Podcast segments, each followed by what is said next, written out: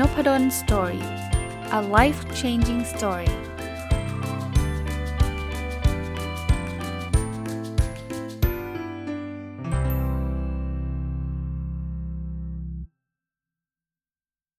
วัสยินดีต้อนรับเข้าสู่นพดล Story Podcast นะครับ วันนี้เอาหนังสือที่ชื่อชื่อว่า The Why Cafe มารีวิวนะครับ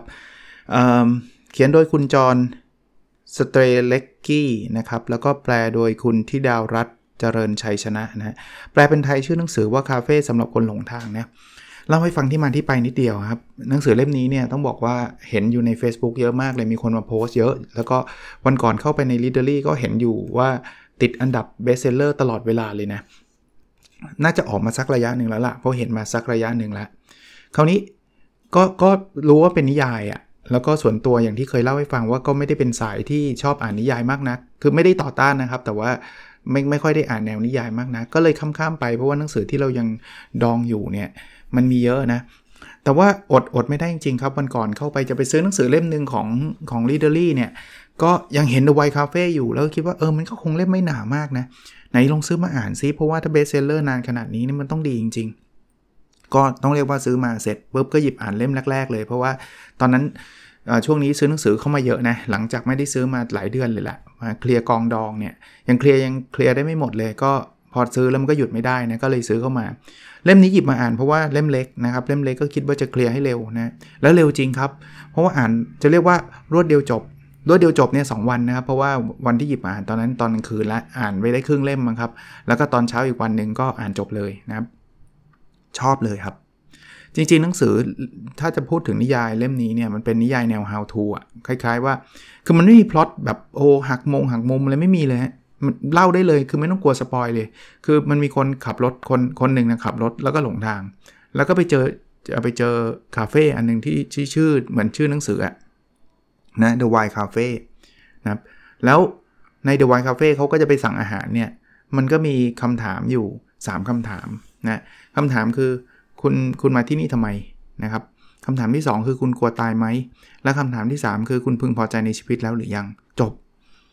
แต่แต่ไอ้ไอ้ความที่มันเรียบง่ายเนี่ยผมคิดว่ามันส่งพลังนะเพราะว่าในในหนังสือเขาก็จะเล่าให้ฟังตั้งแต่คำถามที่ 1 มันกำลังจะขุดค้น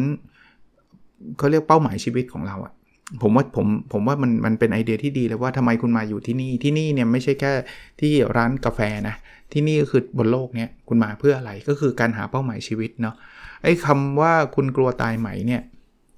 เขาก็บอกว่าเราเนี่ยจะไม่กลัวตายหรอกถ้าเกิดเราได้ทำตามความฝันแล้ว คนกลัวตายเนี่ยคือคนที่ยังไม่ได้ทำอะไรที่ตัวเองคิดไว้หรือหวังไว้ ถ้าเราทำทุกอย่างที่เราคิดหรือหวังไว้แล้ว ไม่มีอะไรน่าเสียดายไม่มีอะไรน่าเสียใจใช่ไหมอันที่ 3 คือคุณพึงพอใจกับชีวิตไหมก็คือ แล้วชีวิตที่คุณเป็นอยู่เนี่ยมันมันแฮปปี้แล้วหรือยังถ้ามันไม่แฮปปี้เนี่ยทำไมคุณยังทำยังใช้ชีวิตแบบนี้อยู่สามคำถามง่ายๆแบบนี้ แล้วก็เป็นการคุยกันระหว่างเจ้าของร้านบริกรผู้เสิร์ฟอาหารนะครับ แล้วก็คนที่อยู่ในร้านนั้นกับผู้ชายคนนี้นะครับ จบหนังสือมันจะมีประมาณนี้ แต่ด้วยความประมาณนี้เนี่ยผมคิดว่ามีอะไรหลายอย่างที่ซ่อนอยู่นะ ผมเห็นท้ายบทเนี่ยมันมีคู่มือนักอ่านนะครับเขาเขียนเลยคู่มือผู้อ่านนะครับ โดยโดยโดยผู้เขียนคล้ายๆว่าชวนชวนผู้อ่านมานั่งถกถกประเด็นเหล่านี้ ก็เลยขออนุญาตเอาไอ้ไอ้คำถามหรือการแลกเปลี่ยนความคิดเห็นท้ายบทเนี่ยเอามาเป็นหัวข้อที่เราจะคุยกันสำหรับหนังสือเล่มนี้นะคือเขาเริ่มต้นข้อหนึ่งเลยเขาบอกว่าก่อนอ่านหนังสือเล่มนี้เนี่ยคุณจะตอบคำถาม 3 ข้อที่จะอยู่บนเมนูนี้ว่าอย่างไรเมนูคือเมนูอาหารนะคือคือแทนที่จะมีแต่อาหารไม่มีคำถาม 3 ข้อนี้ด้วยเนาะก็อย่างที่เมื่อกี้ ผมเล่าให้ฟังนะคำถามข้อที่1นนะเหตุใดคุณจึงมาอยู่เหตุใดจึงคุณจึงมาที่นี่ ข้อที่ 2 คือคุณกลัวตายไหม แล้วข้อที่ 3 คือคุณพึงพอใจกับชีวิตแล้วหรือยัง แล้วก็ถามบอกว่าหลังจากได้อ่านหนังสือแล้วคุณยังตอบเหมือนเดิมหรือไม่ ถ้าไม่เพราะอะไร ผมเนี่ยต้องเรียกว่าไม่เคยตั้งคำถามตัวเองแบบนี้เหมือนกันนะ แล้วจินตนาการตัวเองไม่ออกจริงๆ เพราะว่า ว่าก่อนอ่านหนังสือกับหลังอ่านหนังสือเนี่ยผมจะตอบคำถามนี้จะต่างกันยังไง แต่เอาเป็นว่าผมจะพยายามตอบของผมเองนะ แล้วทิ้งทิ้งไว้ทุกท่านลองไปตอบของท่านเนาะ เหตุใดคุณจึงมาที่นี่เนาะ มาที่โลกนี้เนี่ย ผมถ้าถ้าผมรีเลทส่วนตัวแบบเร็วๆ ไม่ได้ตกผลึกอะไรมากมายนะ จริงๆเขาต้องตกผลึกเยอะๆเลยนะครับ แต่ว่าเอาเอาแบบเร็วๆเนี่ย ผมว่าผมมาเพื่อที่จะเรียนรู้ มาเพื่อที่จะแชร์ไอ้สิ่งที่ผมเรียนรู้ให้กับคนอื่นๆ แล้วผมมาเพื่อที่จะมีความสุขกับกับตัวเองแล้วกับคนรอบข้างครับ มีสุขภาพกายสุขภาพจิตที่ดี ที่ผมตอบแบบนี้นี่มันตรงกับ value ของผมอะผมเคยพูดใน OKR personal OKR ของผมนะว่าผมมีอยู่ 3 value นะคือ learning sharing แล้วก็ healthy นะครับ เพราะฉะนั้นเนี่ยผมผมมาเพื่อเรียนรู้ครับ แล้วผมมาเพื่อที่จะแชร์ เพื่อที่จะเล่าเรื่องราวต่างๆ ให้ฟัง แล้วก็ผมมาเพื่อที่จะมีมีสุขภาพกายและสุขภาพจิตที่ดีนะครับ มีความสุขนั่นเองนะอันนี้คือคือข้อข้อที่ 1 ของผม แต่ว่าของท่านอื่นนั้นลองลองคิดดูนะข้อที่2เนี่ยเขาบอกว่า ความรู้สึกที่เปรียบเหมือนว่าหลงทางบนถนนสายเปลี่ยวอันมืดมิดในตอนกลางคืนเนี่ยคุณคิดว่าเป็นความรู้สึกที่แพร่หลายแค่ไหน ความรู้สึกเหมือนหลงทางระไรทิศทางนี้น่าจะมีสาเหตุมาจากอะไร ผมว่ามันนันน่าจะมีคนจำนวนไม่น้อยอะ่ะที่ยังรู้สึกหลงทาง รู้สึกมืดมิด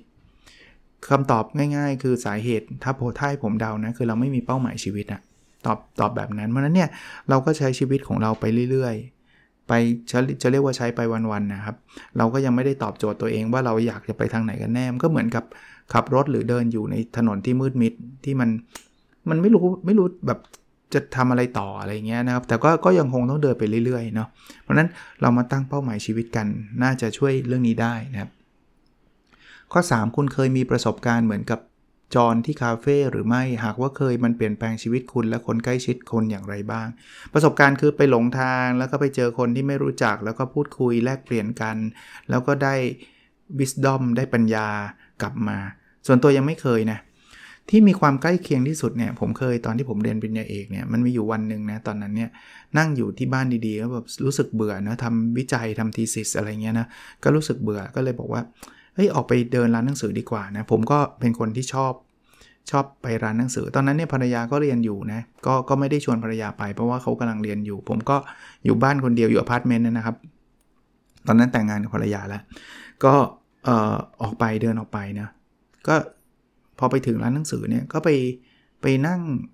นั่งกินกาแฟหรือโกโก้หรืออะไรสักอย่างเนี่ยแล้วก็มีคนสกอตคนหนึ่งเขาเข้ามานั่งด้วย แล้วเขาก็มาชวนคุย แล้วเขาก็แบบ ผมจำจำเนื้อหาอะไรไม่ได้อะแต่ว่าเขาก็คุยว่าเออเออคุณน่ะจะเป็นคนที่ประสบความสำเร็จนะอะไรทำนองนั้น แล้วก็ผมก็โอเคขอบคุณเขาไม่มีอะไรกลับบ้านเนาะแต่ก็แปลกใจดีว่าเอออยู่ดีๆเนี่ยเราก็มันเหมือนแบบเออทำไมก็ไม่รู้นะที่แบบอยู่ดีๆก็ลุกขึ้นไป แล้วก็ไปร้านหนังสือแล้วไปเจอคนนี้แล้วเขาก็มาอวยพรให้เราอะนะก็ก็ก็รู้สึกแปลกเหมือนกัน แต่ว่ามันไม่ได้เป็นเหมือนกับหนังสือเล่มนี้นะครับที่จะมาแชร์วิสดอมอะไรกันขนาดนั้นนะครับ อะข้อที่4เนี่ยในหนังสือเนี่ยขอไม่พูดถึงชื่อคนแล้วกันนะครับ จริง ๆ มันมีชื่อคนอยู่นะเขาบอกบางครั้งการมองสิ่งต่างๆ จากมุมอื่นก็ช่วยได้ ประโยชน์ที่ได้จากการรับสิ่งต่างๆ จากมุมอื่นเข้ามาในชีวิตคืออะไรบ้าง การมองสิ่งต่างๆ จากมุมอื่นช่วยเหลือหรือเปลี่ยนแปลงชีวิตคุณอย่างไรบ้าง หนังสือคาเฟ่สำหรับคนหลงทางไอ้วายเดอะวายคาเฟ่เล่มนี้ช่วยให้คุณมองสิ่งต่างๆ จากมุมอื่นได้มากน้อยแค่ไหนสำหรับผมเนี่ยการมองในมุมอื่นๆเนี่ยมันทำให้เราเปิดโลกนะทำให้เรารู้สึกว่า ออมันไม่อาจจะไม่ได้เป็นอย่างที่เราคิดร้อยเปอร์เซ็นต์ผมส่วนตัวนะบางทีเนี่ยเรามีปัญหาเนี่ยถ้าเรามองในมุมเรารู้สึกว่า โอ้มันเหนื่อยจังเลยเราไม่อยากเจอปัญหาเลย ถ้าเรามองในมุมอื่นๆ มุมของคนอื่นบ้างเนี่ยบางทีเราจะรู้สึกเบาขึ้นนะรู้สึกว่าเราไม่ได้เป็นคนเดียวที่มีปัญหา แล้วจริงๆปัญหาของเราเนี่ยเล็กน้อยมากเลย ถ้าเทียบกับปัญหาของคนอื่นนะครับถามว่าหนังสือเล่มนี้ช่วยให้เรามองสิ่งต่างๆ จากมุมอื่นได้มากน้อยแค่ไหน ส่วนตัวมันทาให้เราฉุกคิด กระตุกตัวเองออกมาว่า เฮ้ย เรากำลังเดินไปในทิศทางที่เราเป็นเป้าหมายชีวิตเราอยู่หรือเปล่านะครับ ส่วนตัวอันนี้ผมรู้สึกจริงๆนะข้อ 5 ครับ ตอนพูดถึงคำถามเหตุใดคุณจึงมาที่นี่เนี่ยก็ในหนังสือเขาเขียนบอกว่า ถ้าคุณเปลี่ยนคำถามที่เอาไว้ถามคนอื่นนี้มาเป็นคำถามที่ถามตัวเอง คุณจะไม่คนไม่ใช่คนเดิมอีกต่อไป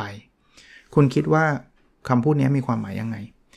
คือถ้าเราไปถามคนอื่นว่าทำไมคุณมาที่นี่ กับถามตัวเองว่าทำไมฉันมาที่นี่มันต่างกันไหมผมว่ามันคงต่างกัน แล้วก็แต่แต่ที่เขาบอกว่าคุณจะไม่ใช่คนเดิมอีกต่อไปเนี่ยผมตีความว่าเราไม่ค่อยได้ถามตัวเราเองอะเราไปถามคนนู้นคนนี้แต่ไม่หมด เราไม่เคยมานั่งตั้งเป้าหมายให้กับชีวิตตัวเราเองเนาะเพราะฉะนั้นถ้าเกิดเราได้ฉุกคิดได้รู้สึกรู้จักถามตัวเองว่าทำไมเราต้องมาอยู่ที่นี่เนาะทำไมเราต้องมาอยู่บนโลกนี้เนี่ย ผมคิดว่ามันคงเปลี่ยนมุมมองเราไปได้เยอะอะ แล้วพอเราเปลี่ยนมุมมองไปเนี่ยเราอาจจะไม่ใช่คนเดิมอย่างที่หนังสือเขาเขียนไว้นะ ข้อ 6 ครับ ในกระบวนการที่ทำให้บรรลุเป้าหมายของการมีเป้าหมายชีวิตของใครสักคน อะไรคือสิ่งสำคัญของการสำรวจและการเปิดรับความคิดและกิจกรรมใหม่ ๆ ผมว่าการที่เราได้พูดคุยกับคนอื่นแหละ ถ้าเรานั่งคิดอยู่คนเดียวเนี่ยบางทีมันก็ตันนะหรือว่าบางทีมันก็ท้อใจนะแต่ถ้าเกิดเรามีคนช่วยคิดช่วยทำนะครับค่อยๆ พูดคุยกันแลกเปลี่ยนกันเนี่ย มันน่าจะทำให้เราได้เห็นความคิดหรือกิจกรรมใหม่ ๆ เข้ามาเนาะแล้วก็การสำหรับผมในการหาเป้าหมายชีวิตเนี่ยมันเริ่มต้นจาก take action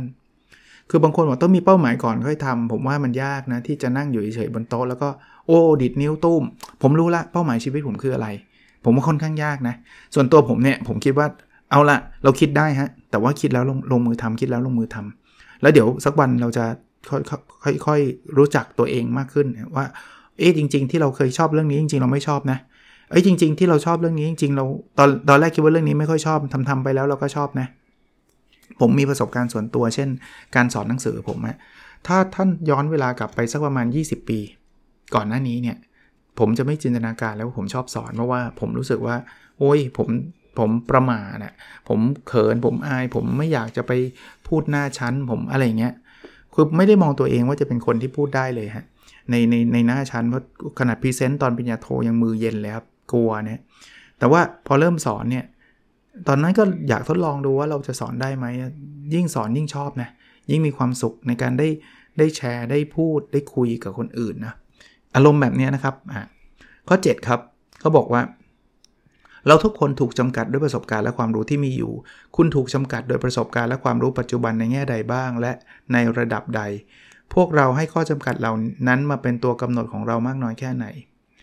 ผมว่าจริงเลยแหละคือจากประสบการณ์เราจะเชื่อว่าเราทำอะไรได้ทำอะไรไม่ได้ เพราะว่าเรามีประสบการณ์แค่นี้หรือเรามีความรู้แค่นี้เราก็จะเชื่อว่าเราทำอะไรได้และทำอะไรไม่ได้คราวนี้ปัญหาคือบางทีเนี่ยเราเราความเชื่อของเรามันไม่ใช่ความจริงไงบางคนก็จะ ท้อใจไปแล้วว่า ฉันไม่มีทางมีเป็นเศรษฐีได้เลย เพราะว่าประสบการณ์ฉันมีแค่นี้ความรู้ฉันมีแค่นี้ จริง ๆ ศักยภาพเราเนี่ยมันมีได้มากกว่านั้นเยอะครับไอ้ประสบการณ์ความรู้เนี่ยมันหาได้นะ มันไม่ใช่ว่าเกิดมาแล้วมันมีแค่นี้แล้วมันจะมีแค่นี้ตลอดไปนะครับถามว่าเราให้ข้อจำกัดเหล่านั้นมากำหนดตัวตนเรามากน้อยแค่ไหน ส่วนตัวผมว่าผมว่าก็กำหนดระดับหนึ่งเลยแม้กระทั่งผมเองนะ ผมก็มีข้อจำกัดบางอย่างที่ผมก็รู้สึกว่าเอออันเนี้ย ผมคิดว่าทำประมาณนี้พอละ ผมผมไม่ได้ไม่ไม่ไม่ได้เคยคิดชาเลนจ์ตัวเองว่าจะไปไปมากกว่านี้ แต่ข้อนี้ยากสำหรับผมนิดนึงนะ คือคือตอนนี้ผมกำลังจะเรียกว่าเรียนรู้แล้วกันนะ คือบางอย่างเนี่ยเรารู้ว่าเราทำได้ แต่ว่ามันสิ่งที่เราทำได้ไม่ได้แปลว่าสิ่งนั้นเราต้องทำหรือว่าควรทำคือบางอันถ้ามันไม่ใช่ความฝันเนี่ยผมบางทีผมเคยลองนะไปทำในสิ่งที่ คิดว่าเฮ้ย เราไม่เคยทำเราต้องลองนะทดสอบออกนอกคอมฟอร์ทโซนแต่ว่าออกไปแล้วแบบไม่ไม่มีความสุขอะ่ะเออใช้ความคำว่าแบบนี้ดีกว่าไม่มีความสุขเพราะว่ามันไม่ใช่ทิศทางที่เราต้องการ เพราะนั้นเดี๋ยวนี้เนี่ยผมจะมีกฎข้อหนึ่งคือออกออกไปทำอะไรที่ไม่เคยทำได้ แต่ว่าอยู่ต้องอยู่ในทิศทางที่เรามีความสุขนะครับอะข้อ 8 ให้เล่าเรื่องเกี่ยวกับเต่าตนุลายสีเขียว อะผมเล่าเรื่องนี้ก่อนไม่งั้นงงนะคนฟังจะงง คือเขาบอกว่ามันมีการว่ายน้ำนะเขาพยายามจะว่ายตามเต่าตนุไปเนี่ยว่ายเท่าไหร่ก็ว่ายไม่ทัน ทั้งนั้นนี่จริงเขารู้สึกว่าเขาน่าจะว่ายได้เร็วมีมีตีนกบอยู่เนี่ย แต่ที่ไม่ทันคืองี้ คลื่นอะมันมีทั้งแบบพัดเข้าฝั่งกับพัดออกนอกฝั่ง แต่ว่า คนที่พยายามจะว่ายตามเต่าตนุเนี่ยเขาว่ายตลอดเวลาเขาว่ายตลอดเวลา เพราะนั้นช่วงที่พัดเข้าฝั่งเขาก็จะบอกตีตีขาตลอดเวลาพอตีขาตลอดเวลามันก็เหนื่อย พอออกนอกฝั่งก็ตีขาสักพักหนึ่งก็หมดแรง ส่วนเต่าตนุเนี่ยตอนคลื่นมันซัดเขาไม่ได้ take action คือหมายง่ายพูดได้ง่ายว่าตอนที่ซัดเข้าฝั่งเนี่ยเขาลอยตัวอยู่เขาไม่ได้แบบพยายามฝืนคลื่นนั้น แต่พอตอนที่พัดออกนอกฝั่งเนี่ยเต่ามันมันว่ายเต็มที่เลยตามคลื่น เพราะฉะนั้นเต่ามันจะว่ายได้เร็วกว่าเรา อารมณ์แบบนี้นะครับคำถามของเขาคือคลื่นพัดเข้าหาฝั่งที่กำลังกินเวลาและพลังงานของคุณทุกวี่ทุกวันเนี่ยคืออะไรนะแล้วคุณจะเลิกว่ายต้านกระแสคลื่นพัดเข้าหาฝั่งเหล่านั้น และเก็บแรงไว้ใช้ประโยชน์จากคลื่นพัดออกจากฝั่งได้อย่างไร มันเป็นคำถามที่มันเป็น analogy หรือการเป็นการเปรียบเทียบนะครับว่าอ๋อให้เรารู้ว่าจริง ๆ แล้วเนี่ยไอ้สิ่งที่มันเป็นอุปสรรคที่ทำให้เราเนี่ยกินเวลาและพลังงานเราอยู่เนี่ยมันมีอะไรบ้างนะ บางคนเนี่ยก็ไปทำงานบางอย่างที่ตัวเองเกลียด แต่ก็ทำมันทุกวันเนี่ยก็คือใช้แรงไปแลกมันเหมือนเราว่ายว่ายต้านคลื่นอยู่อะในขณะเดียวกันไอ้สิ่งที่เราเป็นความฝันสิ่งที่เราจะทำเนี่ยเรากลับไม่ค่อยได้ได้ได้ทำสักเท่าไหร่ เราไม่ได้เก็บแรงไว้สำหรับคลื่นที่พัดออกจากฝั่ง เปรียบเสมือนคลื่นทับออกจากฝั่งก็คือสิ่งที่เราต้องการนะเนาะเข้าหาฝั่งคือคือสิ่งที่เราไม่ชอบ แต่เรากลับไปใช้แรงผิดที่ครับพูดง่ายๆว่าเราใช้แรงผิดที่เนาะก็สำหรับผมเนี่ย ตอนนี้อาจจะแทบไม่มีเลยนะ ส่วนใหญ่เนี่ยผมได้ได้มีโอกาสทำในสิ่งที่ผมรักอยู่ณณปัจจุบันนะครับ ก็มันเลยทำให้เราทำอะไรได้ดีหลาย ๆ เรื่องนะครับอะข้อ 9 ครับเขาบอกว่าคำตอบหนึ่งสำหรับคำถามของคุณที่ว่าทำไมเราต้องใช้เวลาตั้งมากมาย ไปกับการเตรียมตัวทำสิ่งที่เราต้องการแทนที่จะลงมือทำเลย อันเนี้ยเขาเขาบอกว่ารู้สึกยังไงนะครับ ผมเห็นด้วยร้อยเปอร์เซ็นต์นะสำหรับคำความรู้สึกข้อคิดอันนี้คือบางคนเตรียมเยอะมากเตรียมนู่นเตรียมนี่เตรียมนั่นอะไรเงี้ยแล้วก็ไม่ได้เริ่มทำสักทีเนาะผมว่าบางทีเนี่ยเราใช้การเตรียมตัวเนี่ยเป็นข้ออ้างที่เราจะไม่ทำเอ้ย จะทำธุรกิจฉันต้องเรียนก่อน ฉันต้องนู่นก่อนอะเรียนเสร็จ เฮ้ย ฉันต้องไปอ่านหนังสือก่อนฉันต้องก็สุดท้ายก็ไม่ได้ทำนะครับ แล้วยิ่งยิ่งเราเห็นอยู่ในโทรทัศน์ วิทยุ หนังสือพิมพ์ นิตยสารอินเทอร์เน็ตเนี่ยเราก็แบบ มีแต่ข้อมูลเต็มไปหมดน่ะเมื่อมีข้อมูลแล้วก็หากันไม่รู้จักจบสิ้นน่ะนะครับ ผมว่าจริงครับคือเตรียมตัวดีครับ แต่ว่าเตรียมตัวเราต้องลงมือด้วยเนาะข้อที่ 10นะเขาเขียนมาบอกว่า นิยามของความสำเร็จความสุขและความพึงพอใจ เคยถูกตัดสินโดยคนอื่นมากกว่าตัวเองมากน้อยแค่ไหน เออ ถ้าตอบถ้าถามตัวเองเนี่ยจะถามยังไง ผมก็ฝากคนฟังนบดอนสตอรี่ลองไปถามตัวเองด้วยนะแต่ว่าอันนี้ผมพยายามจะถามตัวเราเองว่า จริง ๆ บางครั้ง แต่ตอนนี้ผมไม่ค่อยมีนะผมผมตัดสินความสำเร็จความสุขและความพึงพอใจของผมด้วยตัวผมเอง แต่ผมเชื่อเลยว่าหลาย ๆ ครั้งเนี่ยเราเราอาจจะเคยอยู่ในสถานการณ์ที่เราอยากจะทำอะไรให้สำเร็จไม่ใช่เป็นเพราะว่าเราชอบเรื่องนั้น แต่ว่าเราอยากให้คนอื่นชอบนะหรือเราเราทำอะไรที่เป็นความสุขของคนอื่น หรือเป็นความพึงพอใจที่เกิดขึ้นกับคนอื่น ไม่ใช่เกิดขึ้นเพราะเรา มันก็เลยทำให้เราไม่ได้มีมีโอกาสทำตามความฝันของเรา นะเรื่องการเรียนอย่างเงี้ยผมยกตัวอย่างนะหลาย ๆ ครั้งเนี่ยลูกๆเนี่ยเขาก็เรียนตามที่พ่อแม่อยากให้เขาเรียน คือเตียนตามฝันของคุณพ่อคุณแม่ เพราะว่าเขาก็รู้สึกว่า เออ ก็ทำให้พ่อแม่มีความสุขก็เป็นสิ่งที่ดี แต่ถามว่าจริง ๆ แล้วลึกๆเขา happy กับการเรียนในที่นั้นไหมก็อาจจะไม่ happy อันนี้อันนี้เป็นตัวอย่างนะ แต่ว่าส่วนตัวผมเนี่ยผมผมไม่ได้ทำแบบนั้นนะ ผมก็ดีใจนะ ที่ผมก็เปิดโอกาสให้ลูกได้เลือก เท่าที่ข้อจำกัดมันจะมีนะ เราก็คงไม่ได้แบบอยากจะจิ้มเลือกที่ไหนก็ได้หมดใช่ไหมบางทีมันก็ขึ้นอยู่ความสามารถขึ้นอยู่กับอะไรหลาย ๆ อย่างใช่ไหมแต่ว่าสุดท้ายเนี่ยมันคือความฝันของเขาไม่ใช่ความฝันของเรานะครับ ถ้ามันตรงกันได้ก็ดี แต่ถ้ามันไม่ตรงกันนะบางทีผมก็ผมก็ยอมตามให้เขาทำตามความฝันของเขาจะดีกว่านะครับ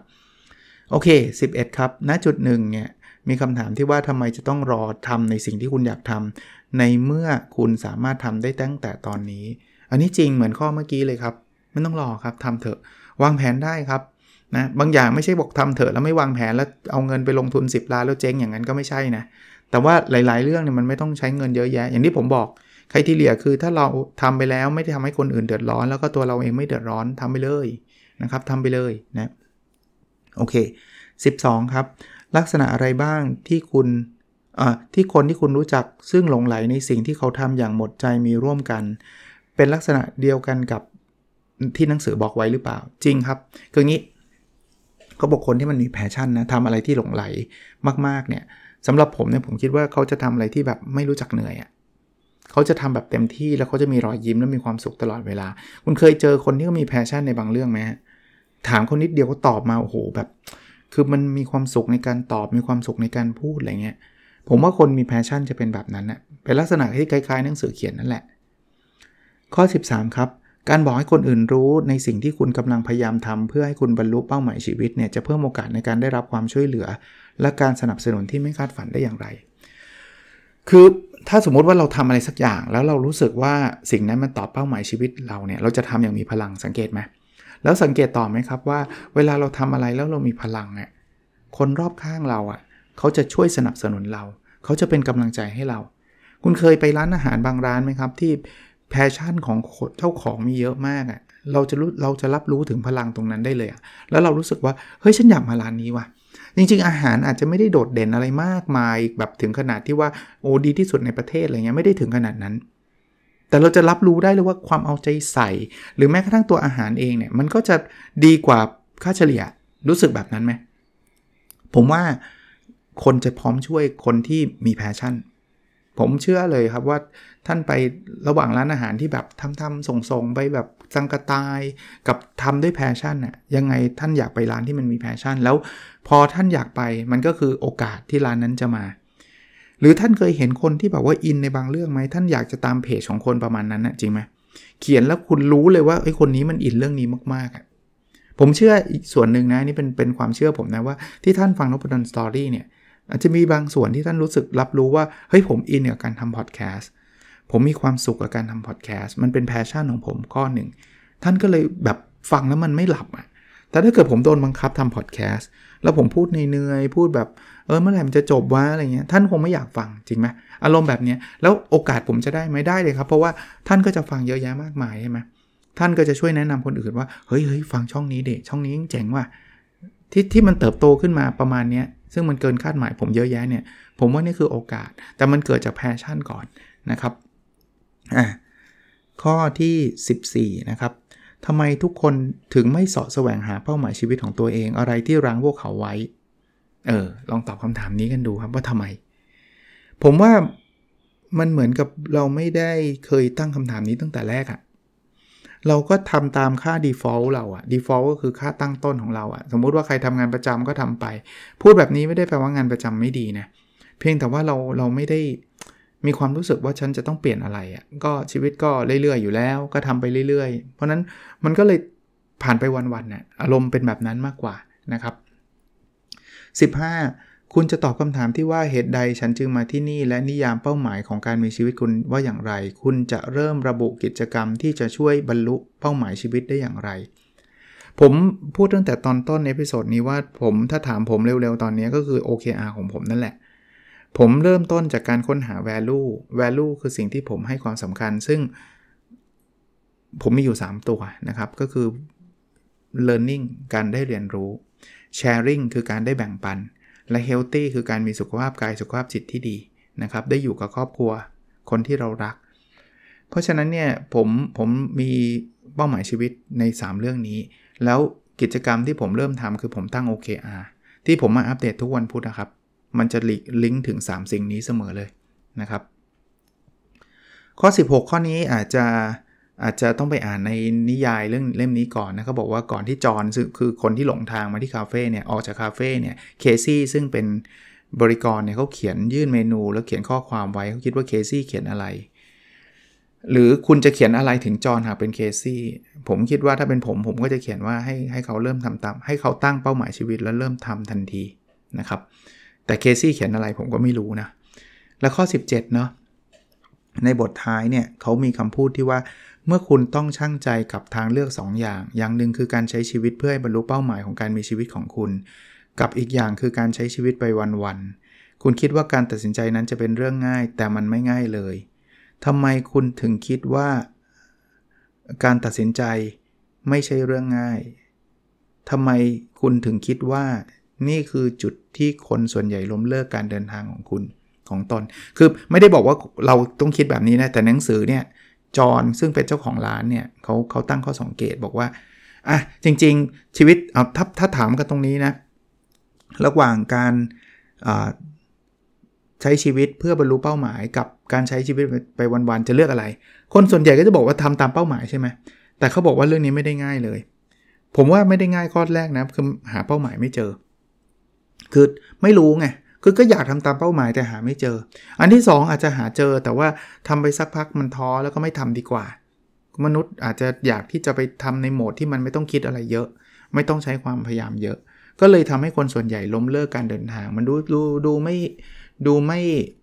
ไม่มีแววเลยอะไรประมาณนั้นนะนะก็สำหรับผม ผมก็เดินทางไปด้วยกันพร้อมๆกับทุกคนที่ฟังนพดลสตอรี่นี่แหละครับ ผมก็ตั้ง OKR ของผมไว้นะครับ แล้วก็ go on กับชีวิตนะครับ ทุกๆวันก็พยายามผมไม่ได้มีทุกวันที่แบบตื่นมาแล้วโอ้โหเต็มเปี่ยมด้วยเป้าหมายอะไรขนาดนั้นหรอกครับ แต่ว่ามันพอมันมีเป้าหมายเนี่ยมันจะค่อยๆ ขับเคลื่อนไป บางวันไปได้เร็ว บางวันไปได้ช้า แต่ว่ามันยังดีกว่าเราไม่มี แล้วก็เดินไปแบบไร้ทิศทางนะครับ ก็หนังสือชื่อ The Why Cafe เนาะคาเฟ่สำหรับคนหลงทางอ่านแล้วไม่ผิดหวังจริงนะครับ ลองไปหาซื้อดูในในร้านหนังสือทั่วไปนะครับ เขียนชื่ออ่านยากนะ คนเขียนจอน สเตเลกกี้นะครับคนแปลคือคุณธิดารัตน์เจริญชัยชนะนะครับ โอเคครับ แล้วเราพบกันในสดถัดไปครับ สวัสดีครับ